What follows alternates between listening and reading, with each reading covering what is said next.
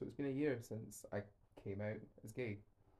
Before I go further, my Instagram bio reads Christian, creative, considered. That's how I attempt to frame my output. When it comes to writing about this, a, first for me more publicly, I hope to bring these three things to the foreground once again. All I ask of you, the reader, is to read this with an open heart and mind, and to offer me and yourself the grace needed to humanize those around you, no matter their worldview. That's not to say agree with their worldview, but to respect their right to differ in opinion. With that out of the way, 7th of November 2021 will remain a memorable day, as it marked the day I first acknowledged my sexual orientation out loud. I decided to honestly live out all aspects of my life, including that, and I'm so much better off for that. Now I write the following for myself, and I share it with you, because maybe you, or someone you know, can resonate with some of my experiences. Sharing in the pain and the hope I now have. And if you can't, that's fine. I reckon I struggled with looking at some of my past for a long time too.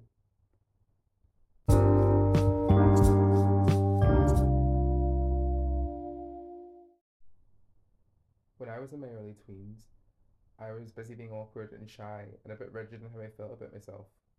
Nothing untoward for the teenage years, I think. I thought of myself as someone aware that they had no idea what was going on with their feelings, hormones, or emotions. Puberty really complicates one's view of themselves as they learn to handle what it means to get older and more com- more complex as a human being. All the while dealing with the day to day of life, which seemed ever more dramatic as the hormones and butterflies and sheer bizarreness of existence seemed to excite, frustrate, and confuse me often. Never was this more apparent to me than when it came to conversations surrounding the opposite sex. Course, the other lads were thinking about it too. Who wasn't in some form or another? Both sexes were waking up to the fact that they actually might like each other after all. But it was weird. As bodies changed and emotions arose, it felt like dr- now driving a sports car when you previously practiced in a go kart. You have no idea what you're doing, but the shiny toys, fancy gadgets, and go faster energy of it all bubbled incessantly throughout my memory of high school. In hushed tones at school parties, in less hushed tones in the lads' changing rooms or around the benches at lunch, people had this on their minds. I was no different there. But in those conversations between mates, a girl would come up in conversation, or should I say, a conversation about her body, or a part of it would come up. I wish I could say I, we acted more maturely than we did, but we didn't. We were teens and have now, hopefully, grown past such thinking. I say we because it doesn't feel great to act as if I was immune to joining in such conversation, a bit reluctantly, albeit, but still. However, whilst I was party to these chats as I got older, I can't say I ever felt comfortable during them. And as soon as such conversation started, I longed for it to be over. Because I didn't know how to contribute. I didn't want to either. But I wanted to be liked, I wanted to blend in. But in my head, it stood out like a sore thumb against some of the other guys. I just wanted the ground to swallow me up, God forbid I said something stupid. My feelings towards fancying any girls were neutral at best. Growing up, I related better with women, and even now, I feel unease around them that I felt I had to work out with other men, especially my peers. I just felt like I was existing outside the expectation around me at times, and I didn't know how to express that without being called a poof, killjoy, gay boy, all words that have been spat at me and around me at some point growing up at school. I remember not wanting to talk about crushes or the upcoming weekend's party with classmates, for fear of tripping up and saying that I had found some of those conversations degrading for the girls in question. But the desire to be liked trumped the desire to be understood, or to understand, so I didn't bother. It was only years later that I could understand that crushes were normal, but mine just didn't seem like that because they were for other guys. I didn't consciously choose to be attracted to men. I'm not even sure how you choose who you're attracted to. Certainly, with some of the fear, stigma, self loathing, and self and the isolation I've experienced and have seen in the lives of other gay and same sex attracted people, I can't see why I wouldn't choose to be attracted to women if that was a tangible reality. My life thus far would have been exponentially easier if I could. And believe you me, I prayed for that. Day after day, night after night, throughout my mid and late teens, I wished it wasn't like this. That I could just be normal, be straight, and then things would get better.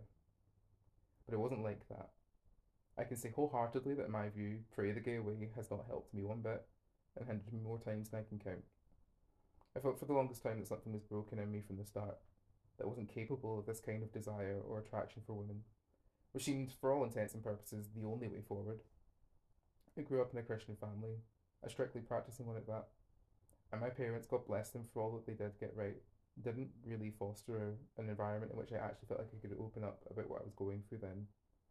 My dad is a pastor, and rightly or wrongly, I felt like there was a reputation attached to my family because of that. It wasn't possibly just to live. It wasn't possible just to live all my thoughts and emotions in the open. And fair enough, living that way in the extreme emotional expression all the time wouldn't likely have been the right thing either.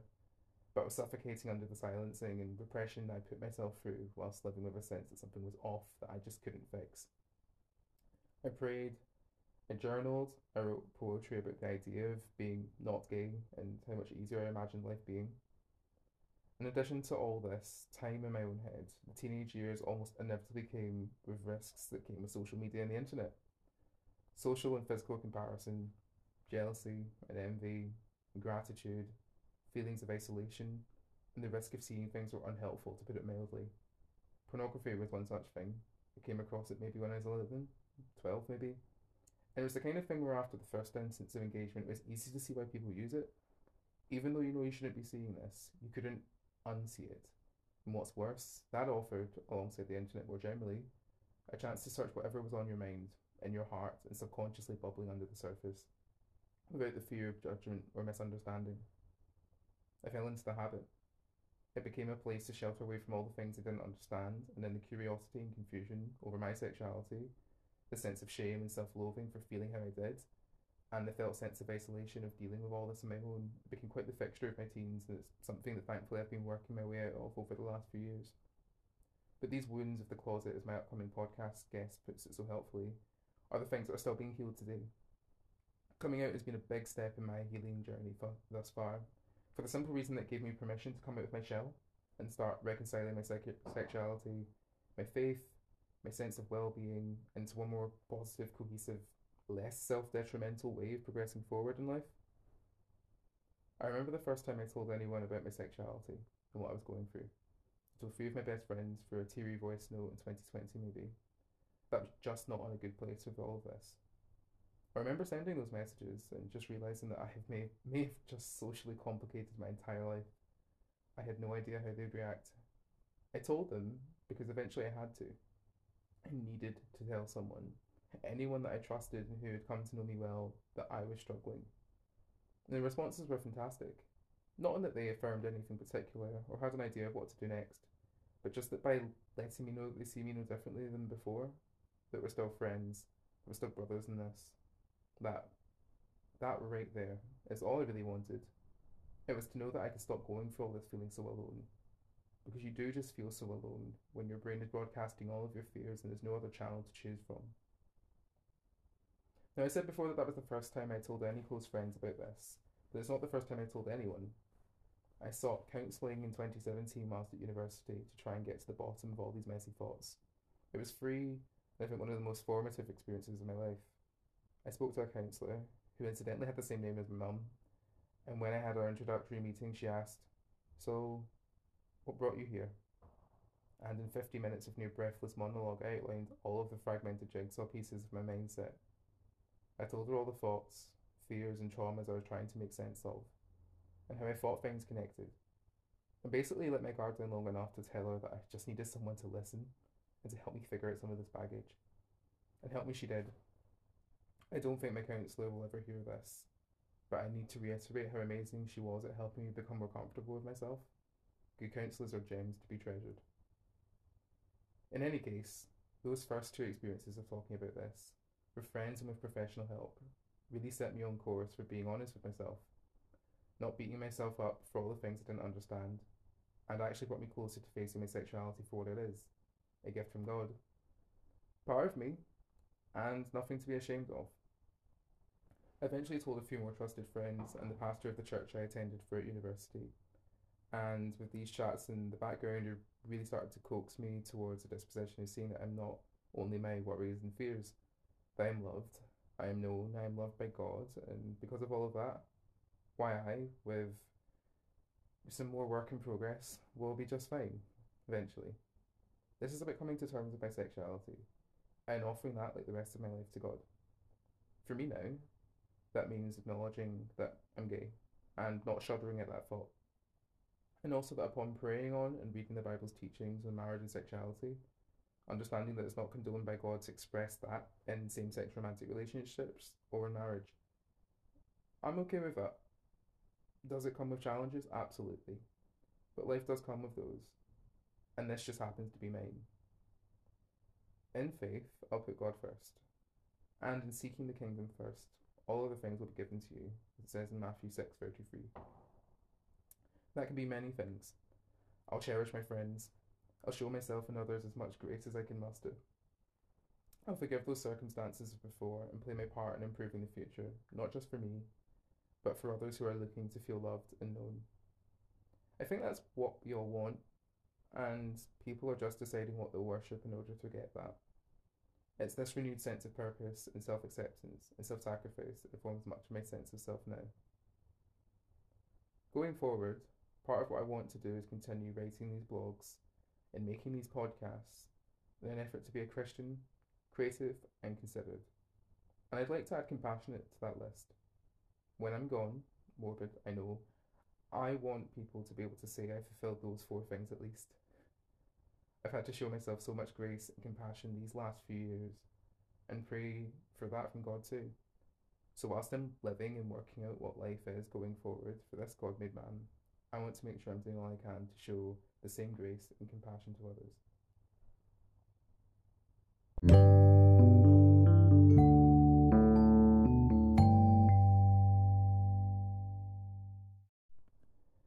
Hello, hello.